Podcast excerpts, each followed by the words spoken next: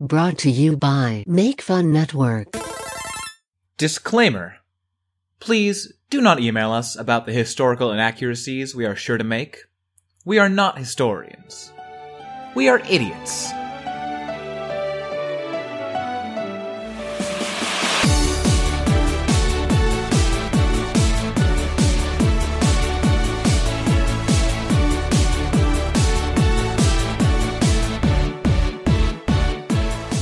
Hi, and welcome to Anachronismo. I'm Max, I'm Jackie. I'm Noel. and today we have some great history for you. Because we are the comedy podcast that brings you strange, specific stories from history and then makes jokes about them. I am today going to be talking about the Victorian pipe culture explosion when the Victorians decided they were just super into smoking pipes and the various decisions that they made based in and around that, as well as a lot of tobacco tidbits along the way. I just want to make an initial disclaimer here.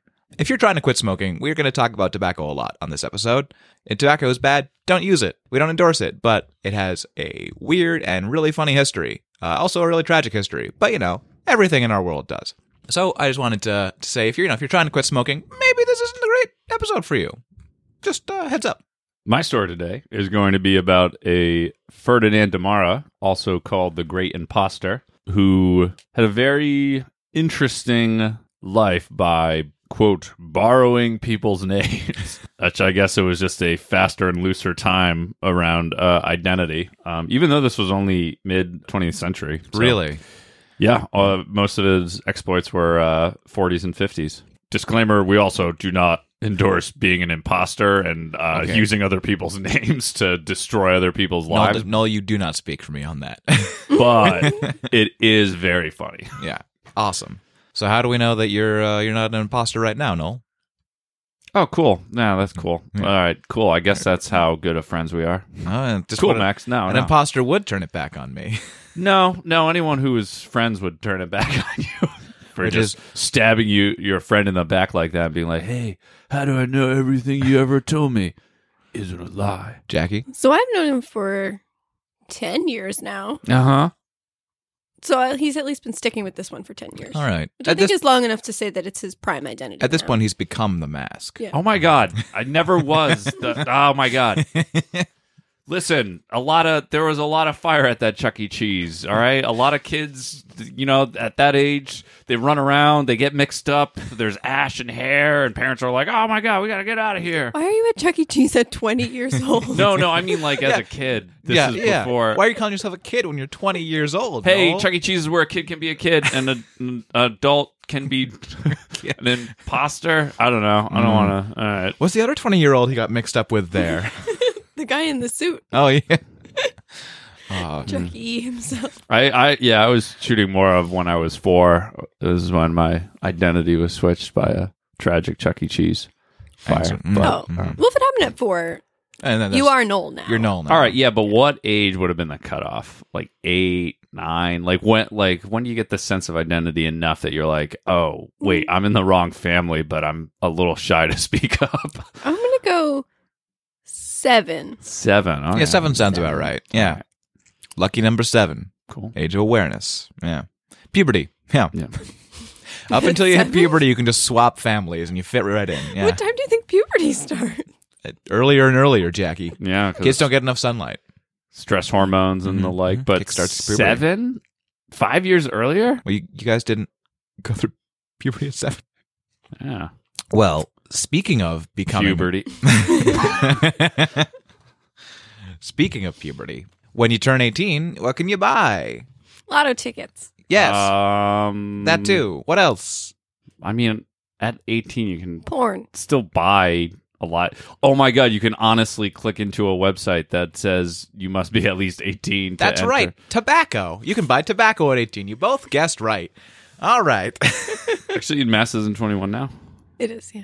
I think so. Across the board in New states Jersey they've is 21 been uh, also. Oh. upping it to 21. well, I'm in favor of that. Yeah. Should I big tobacco? I'm standing up to you. So tobacco. We all know it about it now, right? And it's kind of ubiquitous.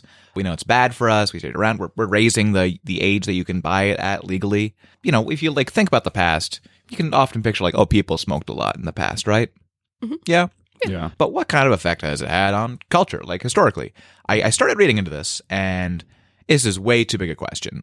It's a fucking wild ride to how tobacco has changed and how culture has changed around it and all that sort of thing. So I, I decided to narrow my story down to, to just only smoking jackets. Yes, yes, yes. smoking jackets do feature. Yes. They do feature, and they were invented by the Victorians. And I'll get to that. But I narrowed it down just to a specific period and a specific part of tobacco. Honestly, that was really hard. So as we go along, I'm going to be throwing in just like little tobacco tidbits and giving a little bit of background from other times and places because it's so wild. Flicking ash at us. Mm, that's right. I figured it out. I figured out what I was gonna Little tiny snuff pinches of history. Mm-hmm. I don't know how you take snuff. it's, up- I don't think you go. It's it's no, it's not in the not mouth. like you're taking it in a little tiny straw. it's onomatopoeia. No, what? snuff is onomatopoeia for how you use it Um, up, up the nose. Oh, I was like, I, I could make a snuff noise with my mouth. That's more of a slurp. That's still a slurp. that was that was more of a huff. Okay, I, I hate this. Please stop. Um, the headphones on. and this is gonna be so bad for our listeners. Oh, they're gonna love just this all must of be these mouth agony. and nose sounds. Awesome, awesome, cool, cool, cool. yeah, sorry, listeners. I have a cold. Um, I'm probably gonna Here, be I gotta, I gotta take a snuffling. little bit of coffee. You so fucking much. Uh, so tobacco originally comes from the Americas, and before European conquest, uh, it had been used for millennia as a part of the culture of pretty much everyone in the Americas.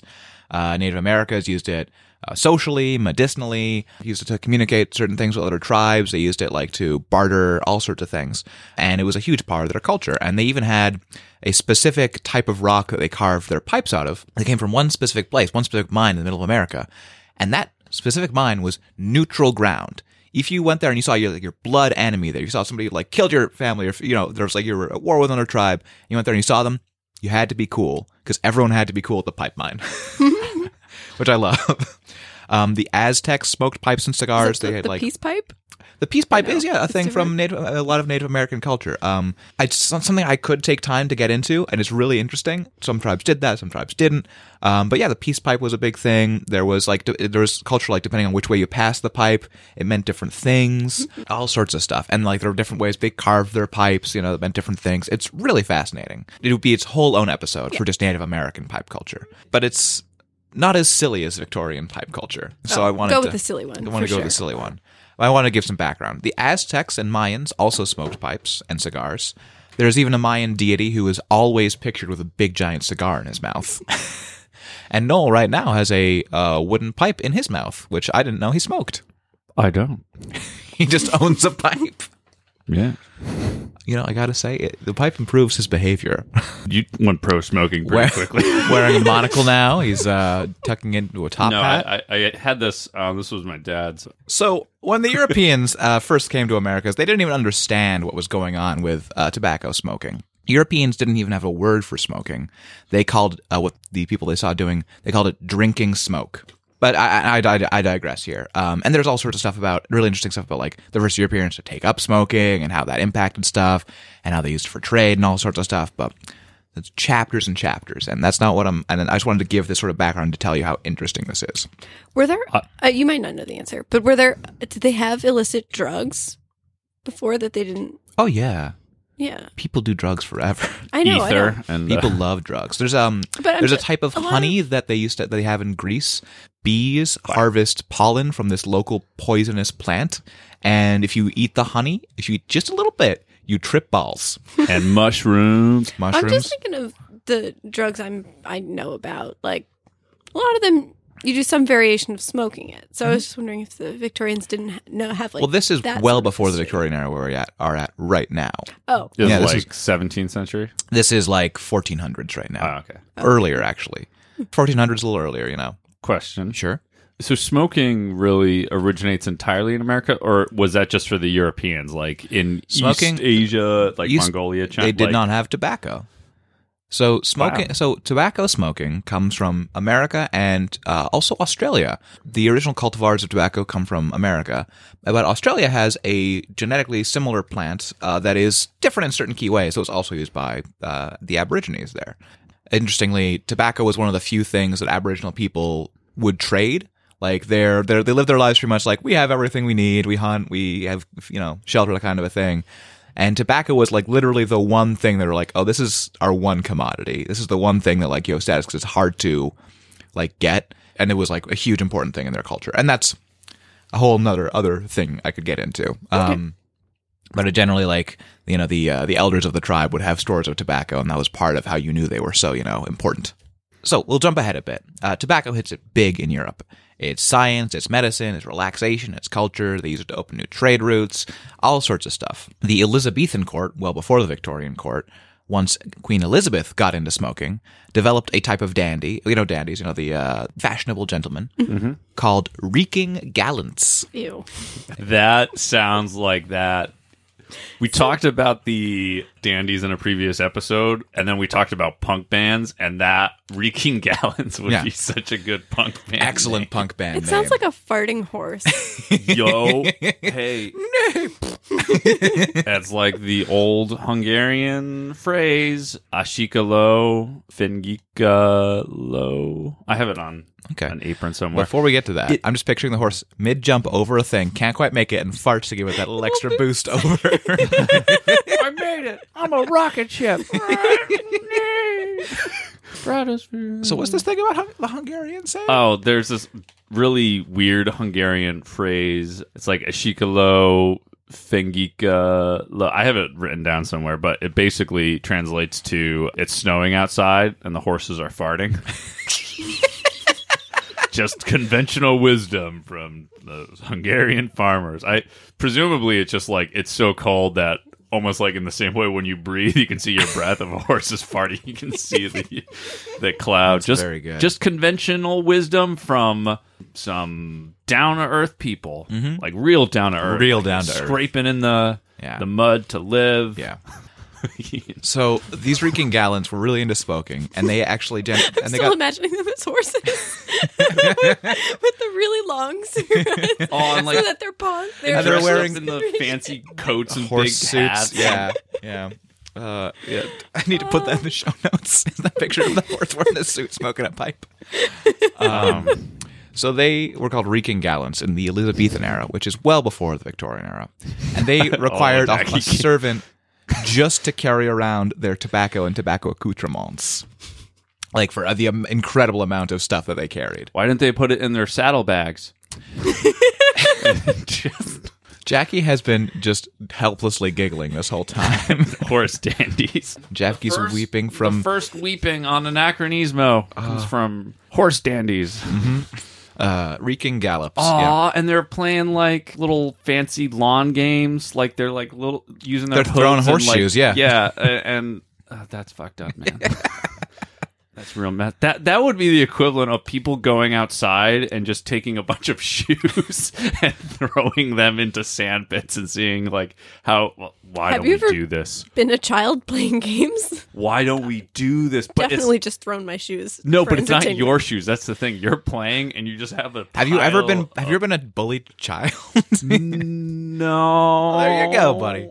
Wait, they took your shoes and oh. I don't want to talk about it. No, I'm talking about more of a social sport. Like like this summer, we play man and woman shoes, and we go to a park, Uh-huh. and we go to uh, Urban Renewal, Yeah. and we spend like what like ten bucks, and we just get like twelve shoes, Yeah. and we just split up into teams and we just throw the shoes and they're arbitrarily we decide what the points values Done. I'm in. Hundred percent. people shoes Man I shoes. guess I've, I've definitely played games like that with rolled up socks. Yeah, it's pretty good. They're little balls. Yeah. yeah i want to play man shoes So, uh, But we have the sock. so tobacco, Yeah. super big. Oh, right, that's what we were talking Oh, about. right.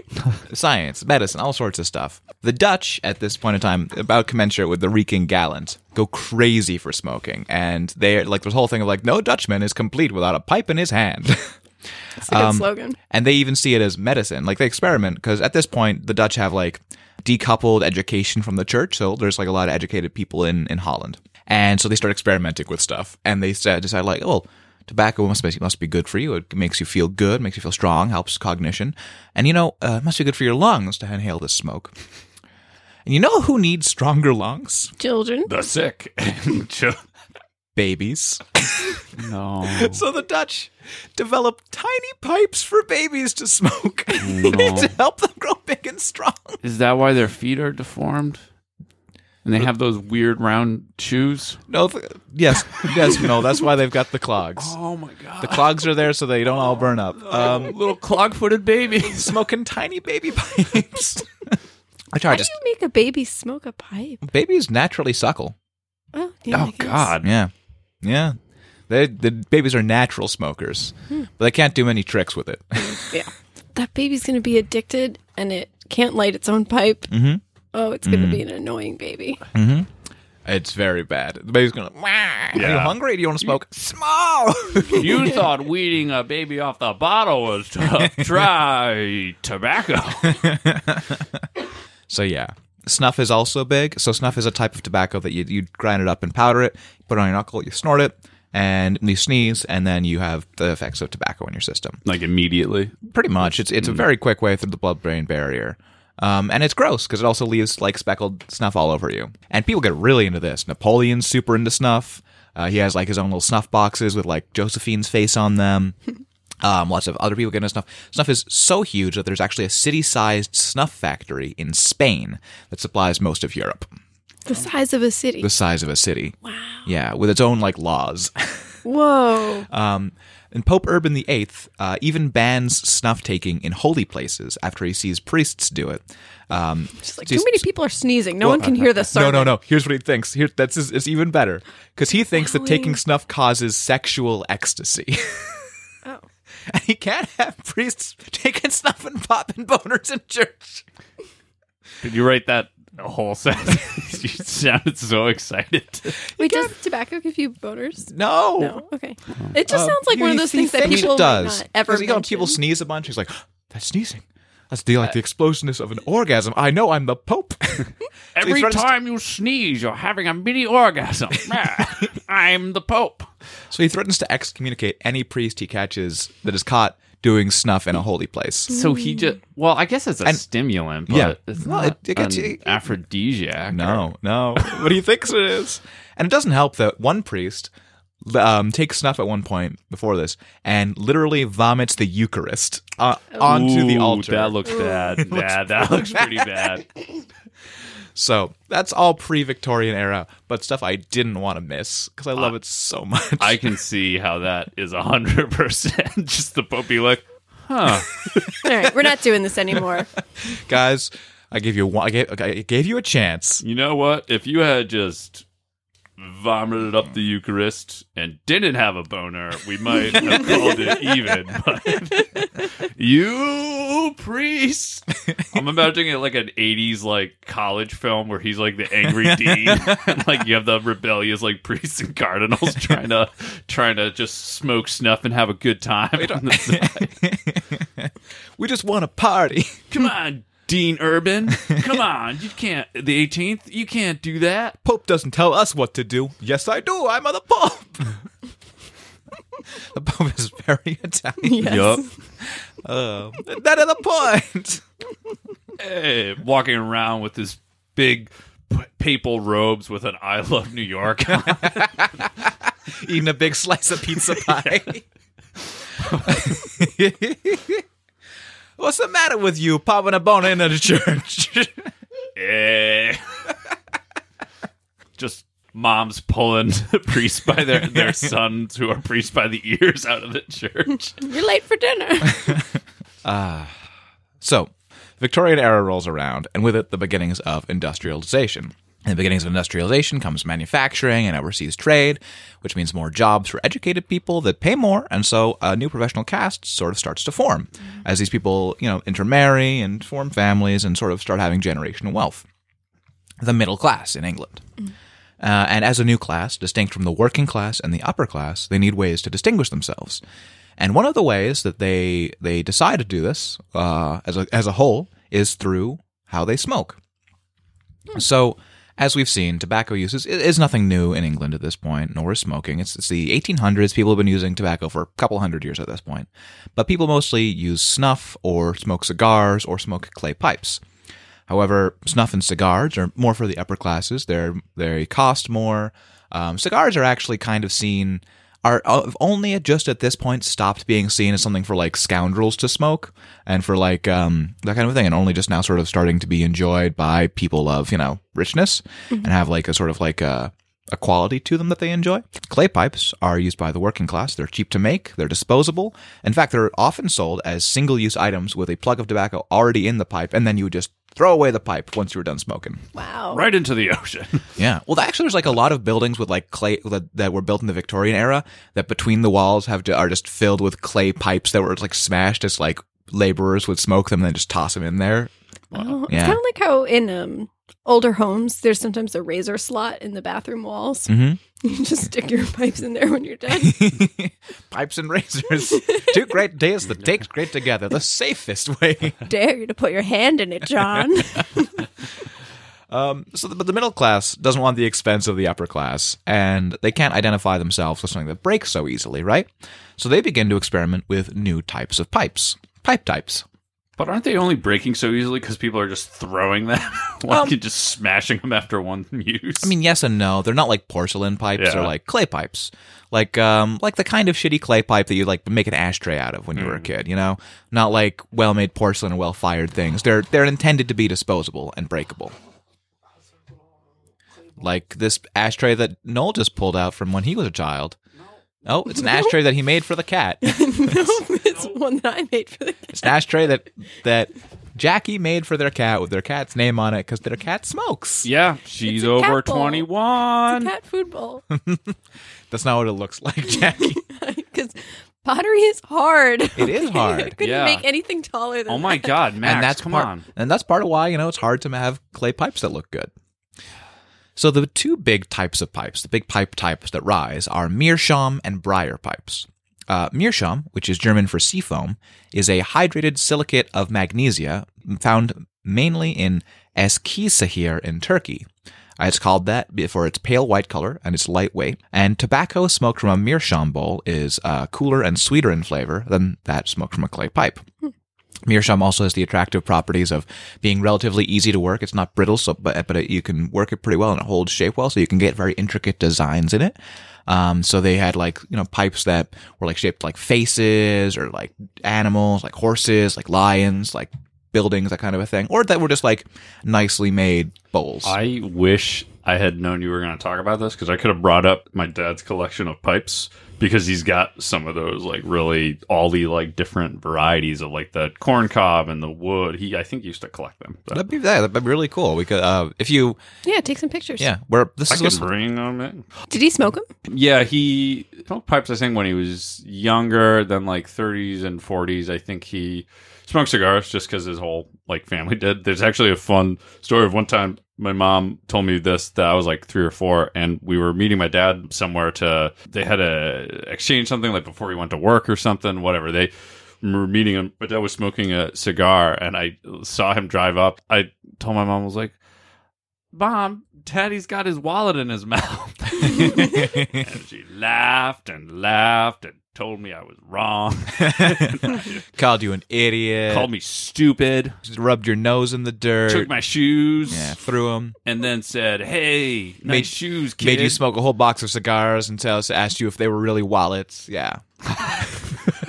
Wallets out of taste like character. this, Noel. Yeah, that is not. She's so nice. Yeah. Um, if you've seen a meerschaum pipe like your dad's pipe, you know they have another attractive quality that uh, made them interesting to the Victorians, which is that meerschaum also changes hue as you use it from a pale white to a honey brown over years of use. and it's not just a stain from the tobacco smoke. It is, but if you're if you handle it right, it's an attractive stain. Uh, some meerschaum pipe owners would be very protective of their pipes as they like colored them as they smoked.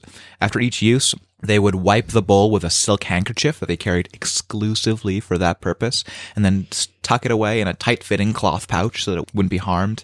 And that ritual sort of was very appealing to the Victorians, very appealing to the middle class, but also very appealing to the upper class as sort of a substitute for actually working.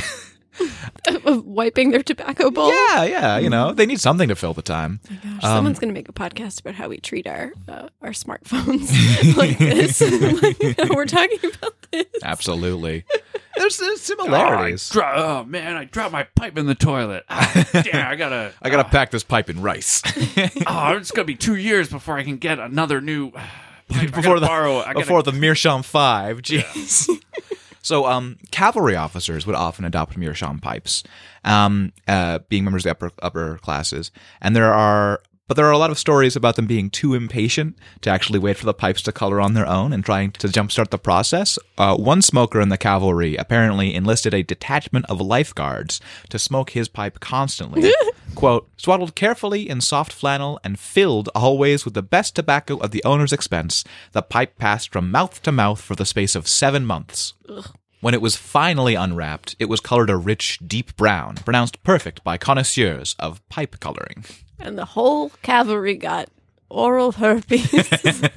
So Wait, you could you said that it's cavalry or cavalry. okay? For some reason, I heard lifeguard. Yes, you had a lifeguard detachment smoke it.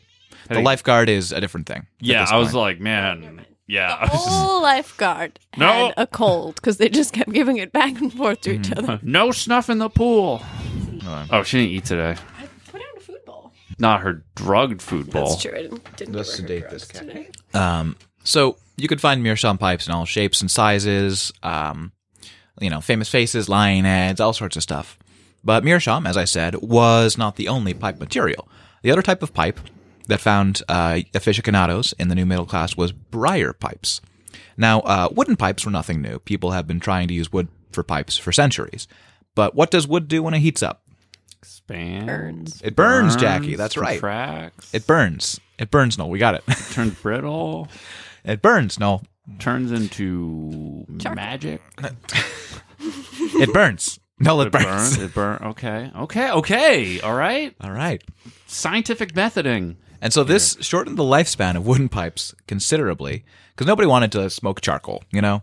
And so it was a huge stroke of luck when a wood was found that could actually handle the heat of smoking tobacco. When a pilgrim to visit Napoleon's birthplace in Ajaccio broke his pipe and asked a passing Corsican peasant to make him another.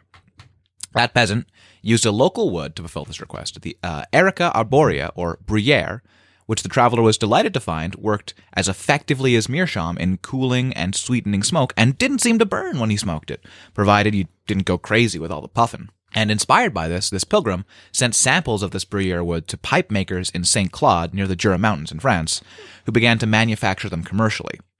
Now, uh, the English, being English, when these new pipes showed up, didn't have time for that fancy French pronunciation, and these came to be known as briar pipes uh, when they were introduced in the 1850s to immediate and resounding commercial success. But it's called Edie's on the West Coast. So for the the br- What? Briar's ice cream and Edie's ice cream. Oh, I get it. So- Briars. Yes, yeah, yeah, yeah, yeah. so does the briar pipes when you smoke them does the wood expand, contract, turn brittle, magical? What happens? Oh, it just doesn't burn. Okay. It so it burns a little. You have to lay down. You sort of have to develop a sort of coating of it before it really starts hitting its potential. Um, once you when you develop a briar pipe, there has to be a sort of a coating of tobacco w- within it before it starts really being good. And then the refractive, not refractive. There's a, so a word for like the ab- ability of of uh, material to disperse heat uh, starts to kick in more, and you start having that same quality of uh, uh, as you observe in meerschaum. Oh yeah, it's uh it's got the disperses. It's got the disperses. So, with all of these pipe types, uh, the Victorians decided that a proper ritual on the passage into manhood was the selection of a pipe, dividing up meerschaum by quality of quarry and carving, and briar pipes by the straightness and color of the grain. This was an especially important passage into manhood, as the Victorians believed that children should not smoke. Smoking was for men, something children might aspire to, uh, but could not enjoy until they were of age. Uh, this thinking came partly because of the 1870 Education Act, which required all children to be given formal schooling and sort of created them as a protected class, and then subsequent legislation which sort of expanded on this. So now children weren't seen as cheap labor, they were seen as their own class that had to be protected and, you know, kept safe. Oh. and this um, ritual to adulthood, this is only for boys. Yes. Okay. Oh. Only for boys. I'm going to get into that. It also Sounds a lot like the wand selection process from uh, the Harry Potter franchise. I was also Harry thinking that. where it's just like these different lengths and types and centers and Look, Harry, Harry Potter is a British book, and it owes a lot to British culture, and that gets yeah handed down for real. the pipe chooses the The pipe chooses the smoker. uh i don't know if that was the actual formality i don't know i imagine they selected like did their parents uh, w- No, like the it was- process was them actually choosing a pipe yeah, but did they have to choose one that like i don't know like it sort of reflected your personality, kind of. You know, you wanted to find one that fit you, that like said something about you. That's why there was such like uh, difference between them, and there were differences in prices. Like a, a, a pipe with straighter grain for a wood pipe was more expensive, and thus, if you could afford it, it was a statement that you were a, you know a man of some means. All sorts of stuff like that. So, kids weren't supposed to smoke though. And young boys who smoked were warned that they would grow up stunted, infertile, or with smoker's heart, a debilitating condition that would not only weaken them physically, but also sap them of the bravery that they needed as adults. 400 years was enough for them to start to recognize the ill effects of tobacco Well, interestingly, they didn't see this as a problem for adults. Once you became an adult, the dangers of smoking passed. You know, it was only that kids couldn't stand it. It's like, oh, he's got smoker's lung. That's because he started smoking at eight years old. Exactly, He yeah. had waited two years. It's like, but he didn't start smoking until he was 28. Well, he lied about his age then. He must have been sneaking it as a boy. Well, I guess it makes a bit of sense if you're smoking that many years, especially developmental years, that I mean, they it- would recognize that pattern as opposed to an adult. But Yeah, still, it was a whole thing. Like a, well, they, you know, they they knew that smoking had effects. You know, they could see that people got more energetic when they smoked, or less anxious, or all sorts of stuff. People could feel a difference, and they babies just tended to die. figured, no matter how many pipes we have, these babies smoke. It never seems to help. People would dress up fancy and turn into horses. Eh, But kids, you know, they were banned from smoking, but they still wanted to. Like you said, they would sneak them, right? So there's a lot of stories about boys, you know, trying to sneak cigars or cigarettes, babies pretending to smoke pipes, all sorts of stuff. Like, um, in order to sort of channel this desire to smoke, but not actually have kids smoke, the a an industry sprung up for chocolate cigars and later chocolate cigarettes. And the chocolate cigars were manufactured to bear the closest possible resemblance to the real thing, and they were even had like edible fondant ash at the end. People would wait till it's cold outside and, and take the chocolate cigars and just So yeah, so uh, you mentioned uh, women, and this is a, a this is a good point to talk about this. Women weren't supposed to smoke. Um, if you were of the working class, you as a woman, you were allowed to smoke because you were a wretch anyway. You know, everyone in the working class could smoke. Nobody really commented on it, but generally, you know, you were a wretch or a prostitute if you smoked as a woman. Um, and in the upper classes, if you smoked as a woman, you know, you were considered unfeminine or a seductress. There was a whole thing of since smoking was such a masculine thing to the Victorians, if a woman smoked, that must mean that she was deliberately invading this male space to put men off their game. I guess is not quite the right word, but like to discomfort them and thus shake use that- things up. to shake things up and thus seduce them and it was actually considered very impolite to smoke in front of women.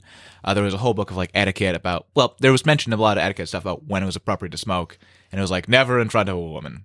And um, two things because of that. Uh, one, men were expected to give up smoking after they married, or else have, if they were in the upper class, install a smoking room in their houses. And actually, Queen Victoria and Prince Albert, Prince Albert didn't give up smoking, and his smoking room, he, he knew that Victoria hated it. So he, the smoking room is the only part of their palace that doesn't have the V and A entwined for Victoria and Albert. It just has the A. Ah. oh. And with the smoking room came the smoking jacket. Can I talk about the rooms for a second? Absolutely. So my mom and I recently went on a tour of a uh, mansion in Yonkers. It was one of the first big homes there uh, by the uh, I think it was the Trevor family. They were a Dutch family. Um, anyway, their home was unique in that even though you know as you were saying the smoking room was for men, there was supposed to be the the drawing room that was mostly for women. So they had a fun fact there that when they had gendered rooms, the rooms that the women were expected to be in had much wider doorways so that their dresses could fit through. Oh. But the doorways were smaller for the male rooms because no ladies coming in there. and if they have to, they will have to turn our, turn sideways and shuffle in. but um, but that's yeah, it was great. interesting. Their house actually did have fairly uh, regular doorways though, because they were like, yeah, the Trevor family actually didn't do this gendered room nonsense. Because they yeah they were they had their shit together. Yeah. Though they did have bigger doorways between the smoking room and the um the dining room. That's interesting. Probably probably because you needed to get a lot of dudes in there. Dudes were spe- expected to retire to the smoking room together to like talk and smoke. And smoking jackets were there as a thing of like you wear those so that your regular clothes don't smell like ash and thus you don't offend your wife's delicate sensibilities. Yeah. That's considerate. Yeah. Yeah. And that was also a part of pipe culture because if you've ever smoked a pipe, and I haven't, but I've read about it extensively in this book I've been reading, they go out real easy. And so you would smoke indoors mostly with pipes, as opposed to a lot of today's smoking culture, which is an out of doors hobby. My friend and I used to smoke a pipe occasionally, and we had a did it indoors, but we would just open a, a window and just try to blow the smoke deliberately out so that because yeah, it would Stink. a little bit. Yeah. Stinky. Haha, that was me and Ben. Who's better? Two smoking boys. Oh. Oh. So, speaking of smoking and health, though, as we talked about uh, them not recognizing that smoking's bad for you, smoking was actually thought by the Victorians to be an aid to good health and character, being smoked for courage before a trying talk or, or dangerous thing they did, or and also being used to uh, regulate one's bowels, which the Victorians were crazy obsessed with. Uh, the Victorians believed that going too long without pooping led to what they called auto intoxication, where the sufferer literally suffocates on their own poop as their organs shut down by them being backed up. I mean, if you wait long enough, Mm-hmm. that will happen. It will happen, but not as quick as they thought. And so there's a huge market for laxatives, and tobacco's ability to make you poop. If you've ever smoked, you know it makes you poop. oh, it does really. Yeah, yeah, yeah. Um, because it's a stimulant. yeah, Like, it's, it's similar a to stimulant. Yeah, caffeine? yeah, yeah, like caffeine does. And seeing how well smoking made you poop, they developed a special tobacco enema, delivered with an instrument called a clyster. Uh, Definitely heard of coffee enemas. Yeah. so Yeah. I guess it makes sense. Tobacco enemas, too. Tobacco enema. I hate it. Uh, um, yeah, And this is when there wasn't indoor plumbing. this this was around the start of indoor plumbing, but it was definitely the co- the chamber pot age. Yeah. And when my mom and I went on a tour of that house, they said that actually the the rich people were somewhat opposed to indoor bathrooms because they didn't like the idea of poop being in the house. Mm. I'm lot of imagining poop also anxiety. that just the idea that like chamber pots go through a similar like material evolution as pipes. It's like they used to just be clay chamber pots, one use only in the working class. The meerschaum Throw chamber them out. pops color to a delightful brown Yeah. over years of use. Look at that patina. We just had these lifeguards just passing one person a person, seven years, and then it had a rich, rich color to it. Oh, you're having trouble getting past and stuff? Here's a pipe for your butt. What happens when you poop in a wood chamber pot? It burns. the snow is falling and the butts are smoking. For some reason, it's weird. Just picturing a butt with a, wearing a top hat with a pipe. Yeah. Jackie, you laugh. That means you support me. I just now I'm just it's gross, but I'm just Yeah. imagining one of these dandy horses just like taking a trying to crap into a chamber pot and it's just like it just flows over immediately. And they're like, hmm, the epitome of health. so uh so hoof hoof. It's the epitome of hoof. So hoof, a pinch of snuff. well, well, someone is living the best possible life. Someone is uh is Voltaire's best possible version of things. Oh. Uh, that's anachronismo for you. combining philosophy and humor. An intellectuals podcast. Yep. So, um, High class, lowbrow humor. So the the, the pipes also f- uh, flowed over into fiction. No character was considered complete without a smoking habit, a tobacco habit. It reflected what kind of a character they were, you know, and how they smoked. It reflected the parts of the character and vice versa. Dickens was famous for having all of his characters smoke. One last fun fact before we leave this story behind. So we've been talking about Victorian England right now and their their tobacco habits. What do you think was going on in America right now? Tobacco prohibited. they tried to actually pass tobacco prohibition after alcohol prohibition, but uh, no, Was it less pipes and more cigarettes? No, and cigarettes weren't Uh, really popular until after this point. Uh, before this, they were considered to be for degenerates. a lot of things were considered to be for degenerates until they caught on, and then they were for even sophisticates. though they were substantially the same thing. It's, uh, cigarettes and you know cigarettes Yeah. are wrapped in paper, and uh, cigars are wrapped in tobacco leaf, and that's uh, that's, that's people were the shitty about it. difference. That's people were real shitty about it. Um, late 1800s. Yeah. I can just tell you, Yeah. cha, people chewed tobacco in the states Ugh. a lot, a lot. When you chew tobacco, you have to spit out the spit that comes out, right? so was that considered low class? It was every no, no, it wasn't. No, Ah. in America, everyone chewed tobacco, from the highest prince to the lowliest peasant. There's neither no- of which we there's had no in prince. America. no. But Dickens went to America, and up to this point, Dickens had kind of liked America, he- and it was expected that he would love America when he visited. But a lot of what Dickens writes about is how gross our tobacco habits were. I mean, they are. They are. It is Yeah. gross. People Were there gender difference for this too? no, everybody chews and spits everywhere. You know spittoons? Yeah. Those were considered fancy. the chamber mostly- pot of the mouth. Mostly people just spat wherever. So Dickens was in Indoors? indoors, outdoors, on river boats. Uh, Dickens would wrote about how he got out of bed and slipped on Shaw in the middle of the night on a riverboat he was on. He wrote about how he would go into a place and just the, the ground would be wet and it would because because people spit all over the place. He went to visit Congress. And do you know what he wrote? They had to pull the carpets up. Actually, Jackie, he said, "Don't pay too close attention to the carpets." That is disgusting. Yeah. Holy shit. the only per- like the I, only I, I do like the fact that it was all equal though. no class, no like just like, yeah, we're we're all created equal, so start spitting. the great spitqualizer. It was Yeah. oh, awful. Yeah, I can't ugh. the great equal disgusting. saliva. Yeah, that sounds good. Uh, yeah. So he returned home and he was like, I'm never going back there.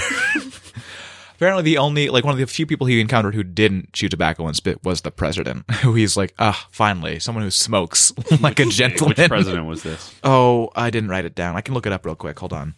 It was after Just- Lincoln. So, something I've been doing with this, Cleveland, Chester A. look up these Arthur, something I've been doing with, um, James Garfield, maybe Something Before I've he been doing got with shot? this microhistory book is I finally have gotten past my feeling about not writing in books. Mm-hmm. So I've been doing is on this frontispiece page, I've been writing on the pages, page numbers, and what it is of like various interesting tidbits I've Oh, found. nice. It's really good. Oh, yeah. That's a good strategy. I like. I've I've been enjoying it. John Tyler, President John Tyler. Oh, so that was like much every earlier. president before him smoked. Dickens recommended in the Senate that, that visitors keep their eye off the floor, and if they happen to drop anything, although it be their purse, not to pick it up with an ungloved hand on any account. oh, So this is early In the hospitals, the students of medicine are requested by notices upon the walls to eject their tobacco juice into the boxes provided for that purpose, and not to discolor the stairs. please don't spit in the surgery. I feel In the some- courts of law, the judge has his spittoon, the crier his, the witness his, and the prisoner his, while the jurymen and the spectators are provided for, as so oh, many men in the course of trough. nature must desire to spit incessantly. This wow. yeah. So this is so if John Tyler, so this is like 1830s through like 1890s that this is. Uh, it popular? was. No, this was the whole Victorian era. Dickens traveled throughout the United States between January and June of 1842. Yeah.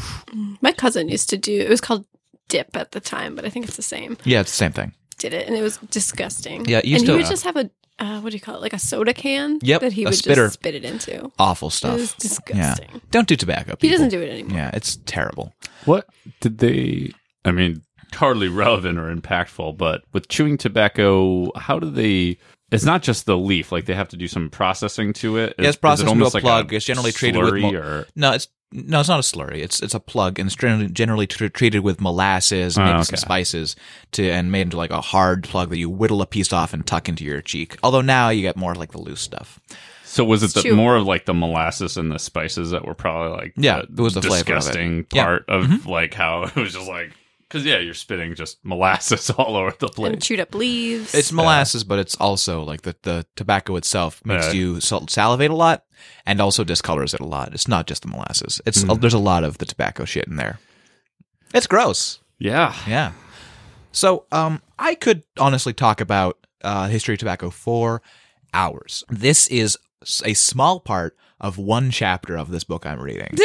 And that book is Tobacco, A Cultural History of How an Exotic Plant Seduced Civilization by Ian Gately. And I really recommend it. It is hog wild. And I, I honestly might come back to some stuff from this book and do some more research on the other things because it is fascinating and really stupid at times the ways we've we've smoked tobacco there's uh, all sorts of stuff with um like cigarette wars all sorts of stuff with various cultures now they do the dutch are constantly doing wacky ass shit Yeah. honestly we should uh, we might want to consider a um Dutch a, episode? a segment on no, just having a recurring segment on this show of what are the dutch up to Yeah. When did they stop the whole uh wait, let's not give tobacco to babies.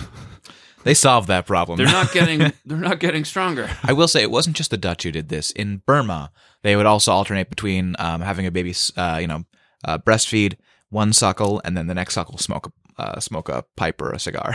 So yeah, that is one small chapter in the history of tobacco, which is very interesting and very bad for you. Don't smoke. Don't use tobacco. But um, do, if you want to study history and you're looking for wild stories, the history of tobacco is hog wild. if you could design an intricate pipe that had like as many as much detail as you'd like on it, what do you think you'd go with?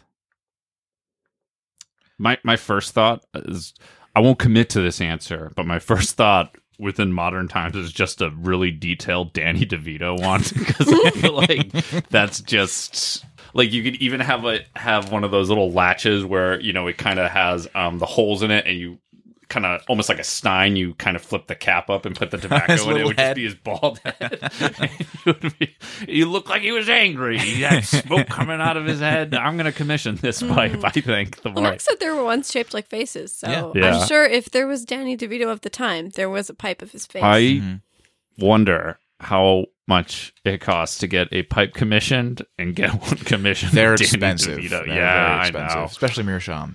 But you could you could afford it. You make good money, I assume. I would do No, something. don't. People will. People listen to the podcast will mug me. Anachronauts, if you're listening to this and you meet Noel, mug him. He has so much money. He's constantly just trailing bills as he runs. I would borrow a page from uh, National Treasure and make a pipe with a clue to where I've hidden something exciting. A smaller pipe. Uh, Don't Well, Mm. so ruin what- it, Noel. what would yeah smaller pipe? what, how would the clue be revealed? Um, well, in National Treasure, the pipe is kind of like a key to open a secret door. Mm-hmm. But I'm thinking I want it to be more like the design leads you to a clue rather than it being a uh, Well- slot thing. Well, n- uh, they did because at the start, the first clue they get is they they has like a little tiny poem or like phrase on the inside that they roll on the paper. Right, right. But I, I don't want that. I want the design of the pipe to be the clue. So Just a big arrow pointing north. That would be don't know, cool I if haven't it thought was of it like all reversed expectations. It was like a pipe of a safe, and you had to find a giant key to put it in and open it up. and inside is just the tobacco chamber. yup. And it's like, yup. you There's did no it. prize. Uh, I would have a pipe. Oh, uh, wait. You open up. There's like a giant decorative key. Yeah. And the pipe, like, is shaped like a safe, and you put it in. And you pull out a little piece of paper, a little tiny piece of paper with a little combination for the little safe Oh on, the, And, in- pipe, and, then you- inside that sa- inside that pipe safe is a cigarette. Yep. Just be like, and a little inscription that says, "Smoke them if you got them." yep. In the wise words of our founding fathers. But two. Uh, I would have a pipe in the shape of a horse in the, that was also smoking its own smaller pipe in the shape of a man that is smoking a smaller pipe in the shape of a horse. Oh, horse, little horse dandy, little horse with a big Yep. old hat, A Mm-hmm. reeking gallon. And it'd be the whole horse, so I'd be smoking it out of the butt. or like Naturally, like naturally. horses riding naked men playing polo. How many men yeah, a have lot, to hold up the horse? a lot, so many of them.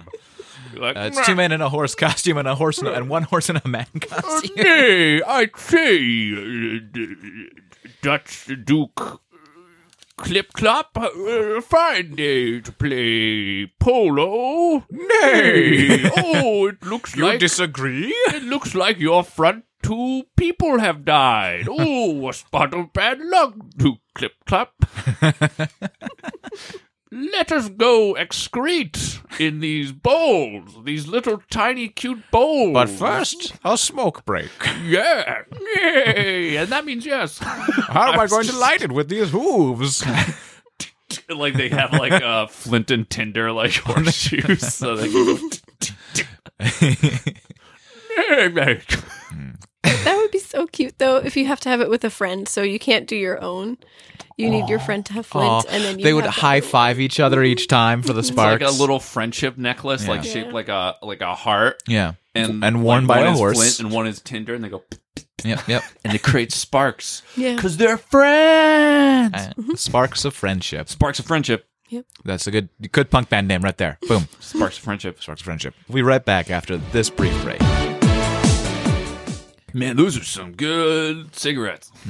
Yeah, oh, I love them. I love mashing them up into soup and just Yep. Oh, and they're made of chocolate, so it's extra good chocolate soup. Mmm, yum. Mm.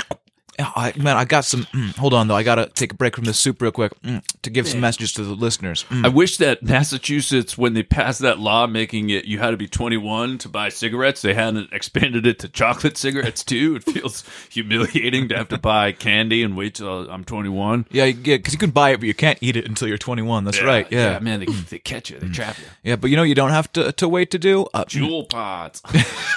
But no, that you can't buy it in mass anymore. You can use them though. yeah, and you can use them while you're leaving us a review on iTunes. Yeah, act, maybe take double take And you this can't- one. 'cause Hmm. no, we're no, getting- we're in this now. getting We're in further this. away from our no, we're in this, and this is disclaimer how of, our uh, break's gonna go. Mm, and you also can't buy chocolate cigarettes anymore because those are also no longer allowed because they're That's marketing right. to children. But you know, you you know, what you Oh. can buy. Mm, mm, you can buy into the other great s- shows on the Make Fun Network, mm, like mm, Top Five of Death, mm, This Rules, This Sucks, mm, or the Mail Mail Kitty Podcast. Mm.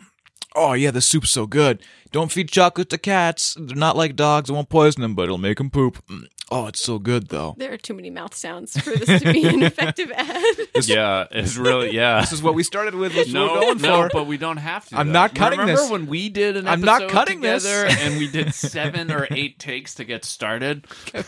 Kept having the giggles. That's okay. We're in the middle of this break. Mmm, mm, yum. Mm, ah, ooh, delicious horseshoes. Mm, Uh, a bowl full of broken teeth in every bite. Ah, You know what won't break your teeth, though, is the new uh, radio sitcom True Tales of the Illuminati that's coming out soon. unless you're listening to it while running, grinning into a brick wall. Mm, It'll make, make you laugh so hard that you accidentally eat a horseshoe when it flies into your mouth during a tragic racing accident. In True Game Tales of of the Illuminati, horseshoes. the Game of Illuminati. horseshoes. What are you talking about? Odds of a of a horseshoe randomly flying Yeah, through the air. yeah. you go with a horse race and not the game of horseshoes. Yeah, don't don't listen to True Tales of the Illuminati when you're in a horse race, when you're riding horseback, or ma- or um, if you're Or a, playing horse riding horseshoes. man back. Yeah. Mm, But do listen to it any other time if you enjoy listening to uh, Illuminati goons bungling uh, conspiracy through history, like how they uh, fail keeping a pyramidal uh, library secret and so have to turn it into a tomb in our first season about the pyramids. Oh, it's great. Noel, are you in that show? No, I mean yes. Yes, you are. you, yes, you are, Noel. What were you about to call me? Who- what who were do- who you do you about pl- to call who me? do you play? Bu- Who do you- but? Who do you play?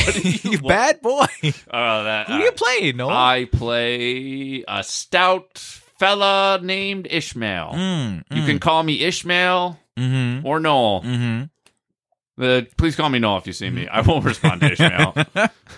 Call him Noel, but he plays Ishmael, an Illuminati goon who's got a heart of gold and a soul racked by guilt for the many murders he has to commit. and a lot of heart problems Lot with of Mm-hmm, his heart of gold. Not good for pumping. Not it's a soft metal, but it's not good for like Mm-hmm. contractions. what a great ad! Yeah, it's a space great ad. We're this doing is. great. It's uh, it's a it's a show uh, I've really loved writing and making. I've really loved uh, having Noel as part of. I think it's really great, and I think you're really going to enjoy it if you check out True Tales of the Illuminati. And you can check out our website at truetalesteam.com. Uh, you know, or follow them on Twitter too. Like you can follow Anachronism on Twitter at, at Anac Podcast. Hooray! Hooray! Yay! And welcome to the break. we should redo that first part of the break. What do you want to plug here, Jackie? What do you got to plug? Oh, um, I can plug improvised history. Mm-hmm. We are starting a new theme for our shows that are the first Friday of the month. Mhm. Our new theme is going to be the 20s, Mm. the 1920s, Mhm. but we picked it in honor of the 2020s Ah, I that see. are starting. I would love to plug Morton's chocolate cigarette soup. The best kind of soup to eat while plugging other shows. Mm. Oh, yum. I'm in I'm in Comedy Sports Boston. Mm, Check us out in, in Rosie Square Theater. All right, we're back into too many mouths. And that's the end of our break. Wait, I didn't actually give information on how you can find out about improvised Oh, it's history. too bad, Jackie. well, here's your bowl of Mor- Improvhistory.com. Improvhistory.com. Jackie, you barely touched your Morton's chocolate cigarette have, a, soup. have a bite, Jackie. Mm, and back to our show. It's the soup that you can't eat without making noise.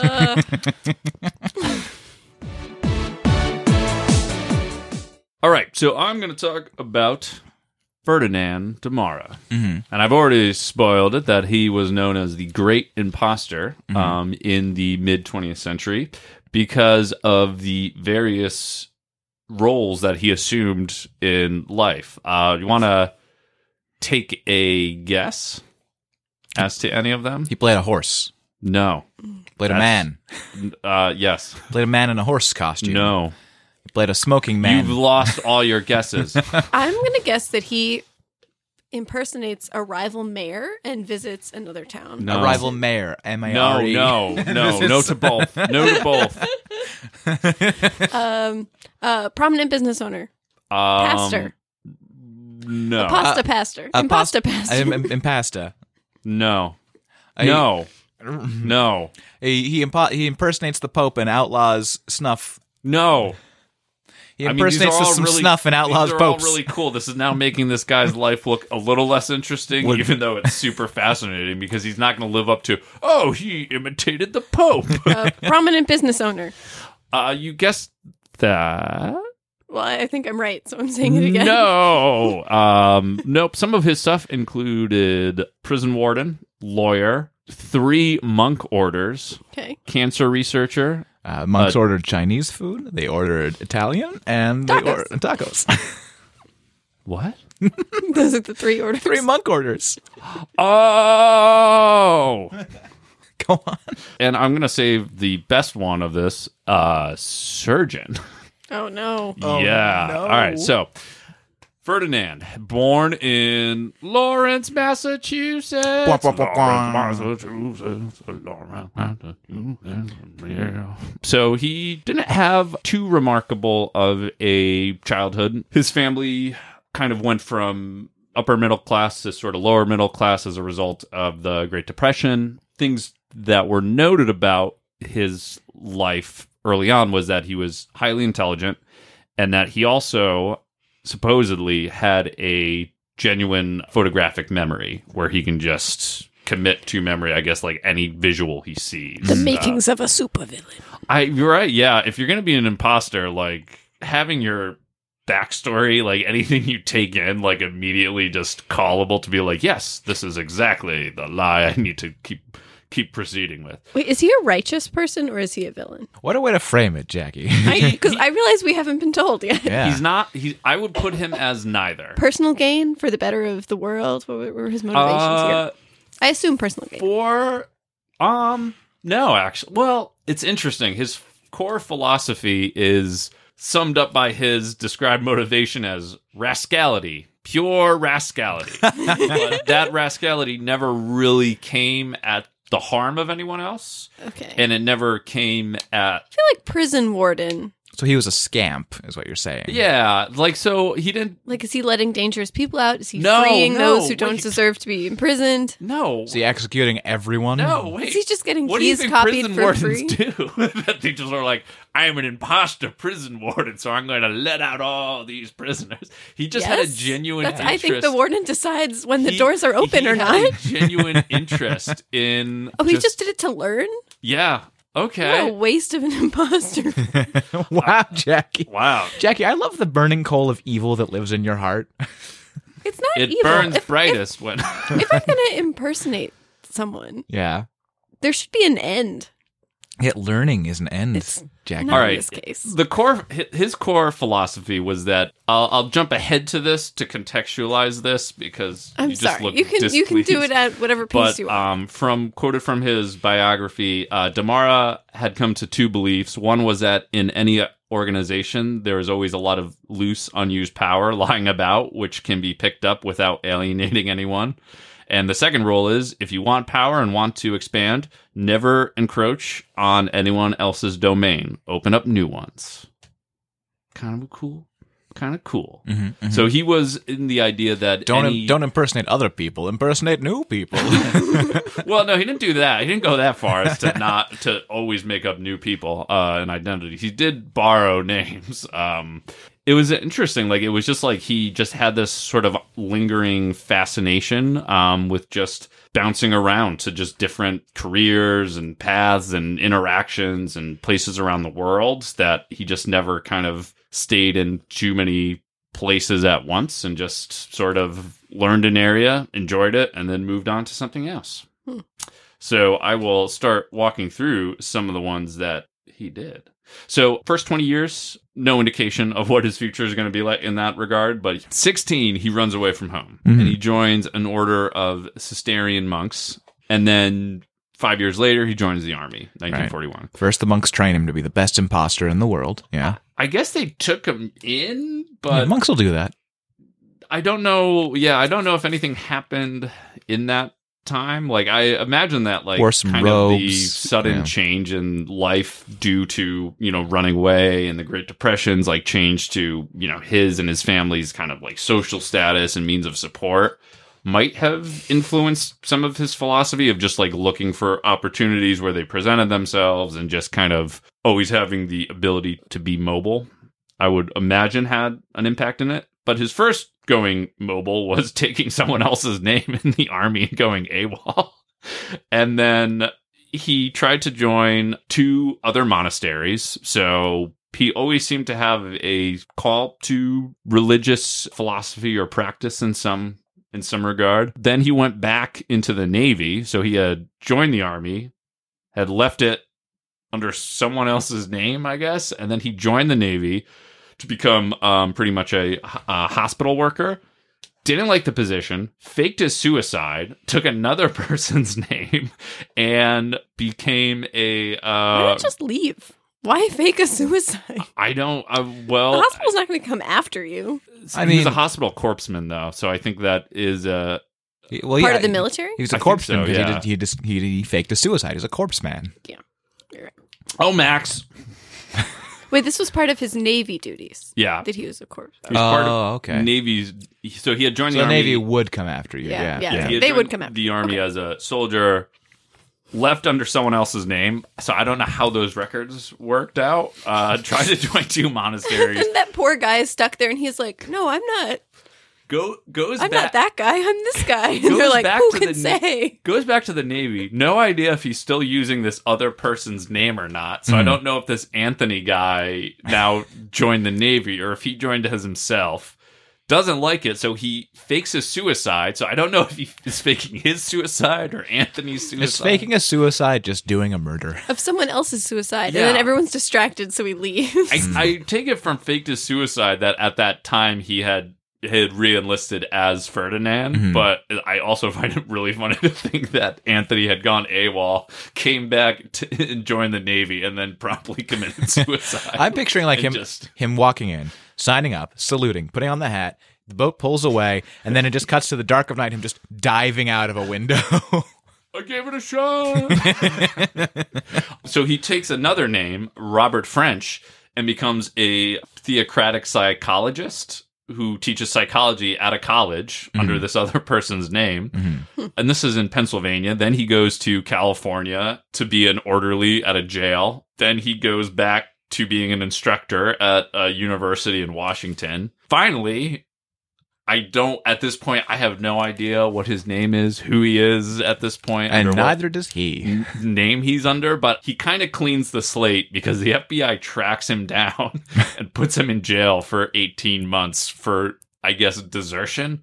But I'd- I, I assume his desertion, but it could be Anthony's desertion.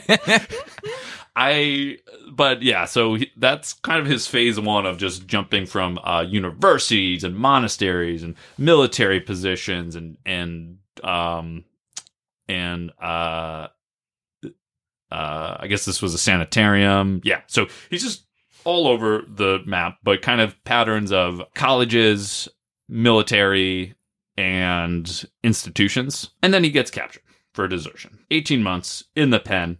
So not arrested at all for any of his identity impersonation or anything. So I don't know if they just couldn't track that down or or how they were just like, hmm, all right, well, it's not a crime yet, so we're just gonna put you in for desertion. Wink. But we're gonna watch you, Anthony. Um, but after his release, he got a fake identity, so I think he stopped borrowing names because that was probably what was uh, making him pinning him down by the FBI.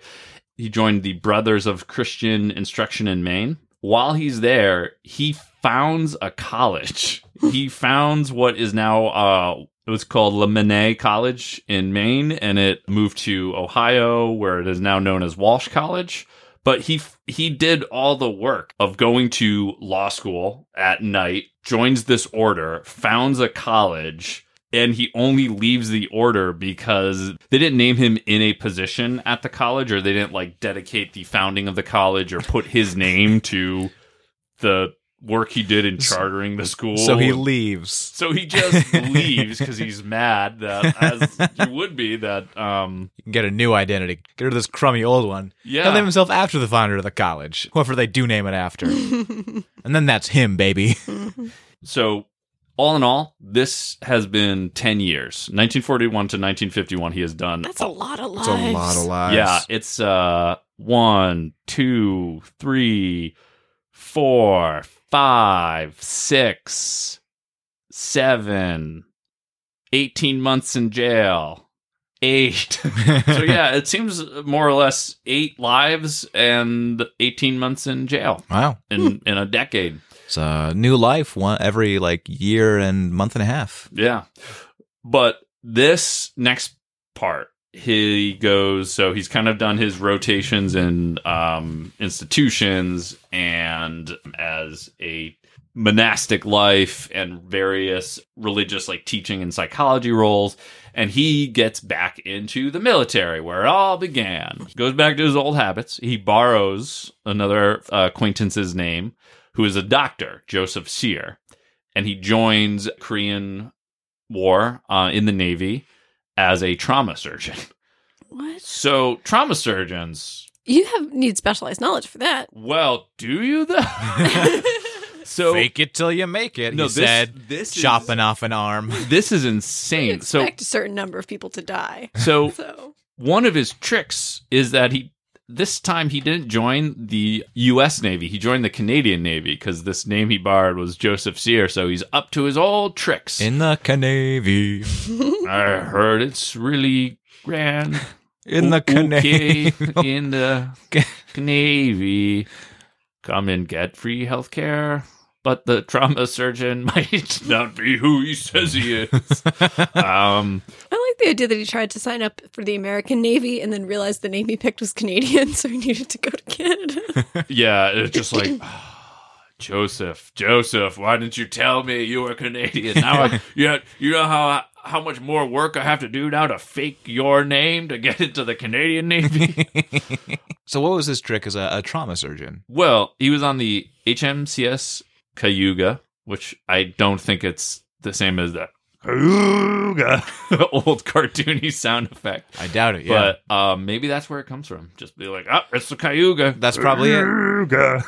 That's probably it. Yeah, those 1920s car horns uh, really Really gotcha. Yeah. Um, he actually had to perform quite a few surgeries. The most prominent of one was 16 Korean combatants that were brought aboard the ship that needed major surgery. Now, he had gotten Major by with some surgeries by just Scrubbing in and standing there. no, I mean pretty much you just, Just using cutting a- and cutting. Just, just I imagine what was like if if penicillin were peanut butter. yeah. I And, Just rub uh, the pe- someone- just rub the peanut butter all over somebody. Someone's giant open wounds were a slice of bread. Right. He he was very generous with how much peanut butter he put on those slices of bread, and luckily the the people lived through that. So I guess he used a generous amount of penicillin and was able to either stave off infection and bandage suture Sure. wounds. But some of these surgeries, like the one that all of a sudden there's this uh, huge amount of Korean combatants that need imminent surgery, he's the only surgeon on this ship. So he orders um, some of the assistants who probably know more about the stuff than he does to prep them for surgery. And then he goes into his room and just speed reads a bunch of surgical uh, procedure books because he has a photographic. a photographic memory. and he performs the surgeries and they all live. That's pretty cool. Ah. Yeah. This would be a wacky episode of MASH. This is like I wouldn't believe this happening in a fictional thing. Is the thing you know? Like he had to do a like a, I, I don't know uh, the exact procedure, but like chest surgery and Yeah. stuff. Like Wow. yeah, he just He did it. removed bullets. er- Like he just just did it. became a surgeon in about Nobody said he couldn't, so he did it. Except everyone said he couldn't because you can't do that. yeah, yeah, because he never had. I, I guess uh, he might have had a little bit of exposure to things when he was the hospital corpsman who became a corpsman. But, uh, But- he didn't go to school for eight years. No, no, his his law studying didn't include uh, The- surgery. The law of the body. Come to order. and He hits like the hammer on like the sternum to Open it up. yeah. Order, order. All right, I gotta take everything I knew about law and apply it to surgery. I'll have the bailiff hold your wounds in contempt. I sentence you to seven stitches. I sentence you to a clean bill of health. You've been found by a jury of your peers to need penicillin. Doctor, doctor, this man's has uh, bullet shards in his shin. I call this surgery to order. doctor, you shattered his sternum. I What? the procedures must be recognized. now I need evidence. um, he's got bullets in there. That's Hearsay. circumstantial at best. Thrown out of court. Slather some pen- uh, penicillin on him. Get him out of here. But um, yeah, so he performs the surgery. He becomes a surgeon from a fake surgeon to real surgeon in about two hours of study. so he actually gets relatively famous from this event because his name gets publicized as like this amazing surgeon. He does all this work, and the real doctor's mom It's like, wait a is like, second. wait, my son is He's like at his in the family U.S. practice. He- Like, and he's yeah, a, and he's a terrible surgeon. yeah, he's like, yeah, he he has a zero percent survival. you know, he's just a teacher. But no, the mom knows that her son is still in North America and raises it to the proper authorities, who are so embarrassed because, like, what what are you gonna do? Because it's We're like, arresting this famous surgeon. yeah, because it was like he tricked them, but he also Saved these saved lives. every life, every person that came on board. And so, what do you do? Ignore it. Ig- yep, ignore it and give him an honorable discharge. Oh. Tell him to use a different And- middle initial and move on. So um, I, I legally I don't know who got. The, I guess God, the meeting for that must have been like, look, we messed up really bad. yeah, but be, How bad could it be? we just need to keep this going. we we Oh, gave God. we we gave a a monk. Uh, we made him a we, we made him a surgeon, Oh, Jesus Christ. but he saved a lot of people. Oh, But his his his not mom. maybe if we just pretend none of this happened. Okay. Yeah, let's give him an honorable discharge, but who do we give it to? Do we give it to Joseph Sear? Do we give it to this Ferdinand Damara? Just give him a blank piece of paper and ask him to put whatever name in. no, no, that's just not another opportunity. He's going to use that. Um, so yeah, they just kind of put it, uh, put it under wraps um, by just giving somebody a discharge. At this point, th- that was probably the peak of his fame, and afterwards, he actually had a little bit of you know trouble assuming lives after this Because he was so famous. you know he had a Mm-hmm. Uh, biography written about him or an autobiography, and um, well, that's his own fault. Yeah. well, sorry, I want to see if it's a biography or autobiography. I don't know at what year he wrote it, but like he becomes mm, a more recognizable figure through like newspapers and, and books. So and when stuff. he would try to impersonate people, he'd be like, "Wait a second, yeah, I know you. it was kind of You're like not Schmitty Schmotterson." yeah, he's kind of like an early Jamie Kennedy experiment, and they just like were finding him out and just being like, "Wait a minute, I recognize you." He was also Pull someone, the mask off. You're not the carnival ghost. he was also kind of recognizable, uh, uh, maybe at least for the time, because he was very uh, um, he had Giant diabetes scar and he across was his like face. very overweight. He just had like kind of he stood out like in a time that America didn't have as much of an obesity epidemic. Mhm. That he cut a figure. He looked unique-ish. He had distinguishing. Features. Oh my Yeah. god, that's such He's- a much better way of putting it. he So, looks like um. Richard Kind. He looks like Josh Gad a little bit. He looks like anyone that you say they were a football player. Yeah. So, um, yeah, I mean, he never really gets as much success um, in sort of going into other roles. Like he, he does a few of them here and there. He kind of, um, you know, he gets invited. I think they said they Want to make had a movie him part about of a it? game show or something where Oh, yeah. contestants had to guess who he was or something like in like, what's my Yeah. line or whatever. Yeah, that's fun. Yeah, a real the- Zelig. the- so not a villain. the Yeah. take a good look. The object was three celebrity panelists had to guess his identity. So in I- every episode. I don't know. I, I I don't know if this was an appearance on him, and they're like, "Hey, who is this person?" Mm-hmm. And they're like, "Um, but I much Naval prefer the idea surgeon? that he just shows up imper- like impersonating people every time. Like, who is Yeah. this guy? actually, yeah that that would have been. I think that was just the one off. But Ah, um, too bad. then he just kind of spent the rest of his life working in hospitals as a counselor. So doing good work. Listen, uh, I know where you're coming from because I am you. Died relatively young at sixty, just because of Diabetes. yeah heart Yeah, failure yeah. complications because That's of rough. uh, his size and everything but yeah he just led a really interesting life but for how much identity borrowing He lived a there lot of was, lives in 60 years. Mhm. Yeah. he did and i mean even despite his calling himself a rascal he did help a lot of people Yeah. He found colleges Yeah. and stuff like he had he, Some cool he stuff. definitely picked a lot of uh, service oriented roles for uh just Yeah. the lives he He chose wanted to help people. He just didn't want to live. help them as himself. Yeah. Yeah. Yeah. If you could impersonate anybody, who would you impersonate? Or Like what, a what, what, what, yeah, profession what or, profession uh, would you impersonate? I don't know. I feel hesitant to believe I could be competent. Like, Mm. in- Yeah. So, so what, what's a, what's a profession you think you could be competent enough at to pass? oh, I don't think I'm particularly competent at things, Mm. or could be quick. Oh, Well, what's something you could fake until you make? So not doctors, yeah, not, lawyers, Nothing that requires an advanced degree. specialized skill. Well, that's yeah. I mean, I do wonder. Not to say that. I think I could be an ice cream man pretty easily. You know, I think I could Im- impersonate an ice cream man. Yeah, but- yeah. I just but- need the truck. At at what point, like for these things, the impersonation comes from usually the prerequisites of the role. Like, Mm. I don't know if that ice cream man like requires like prerequisites besides like a driver's license I see, I and see. the I think I could. I think I could be a zoologist. okay. I think I could work with monkeys. You know, Yeah. he did one of his jobs here that I skipped over in his minor thing. I think he was a zoologist as well. Dude's got the right idea. yeah. yeah, yeah. Zoology would be Caretaker. this. He'd be like, yeah, man, feed the animal, pet him.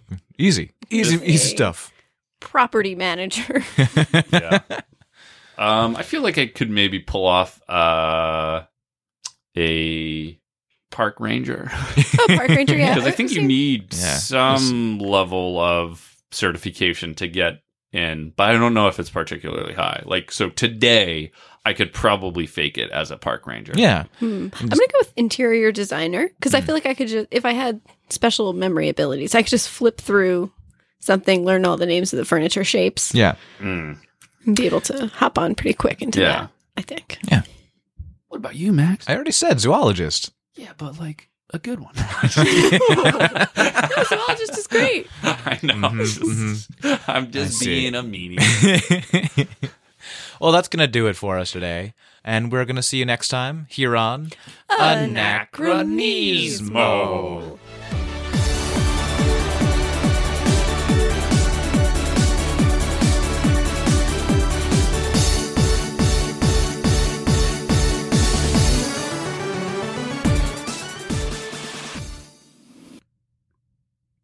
taste, uh, Maine. A lovely day to drink horse gin and tonics and scamper around on these rafts of men. Nay, yes. I say, is that the mayor over there?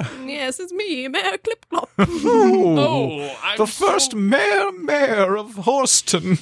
Oh, thank you for joining us, Bear. That's a very lovely sash you have. Would you care for a cigar? yes. Oh. I'm. Oh. Oh. Why are you kissing my man? Mr. Mayor. Well, You're not smoking, you're just kissing. I'm leaving. Oh. Oh, we've upset the mayor. Well, uh, back to chewing tobacco. Ooh. Well, let me get over this, this fence. What? Brought to you by Make Fun Network.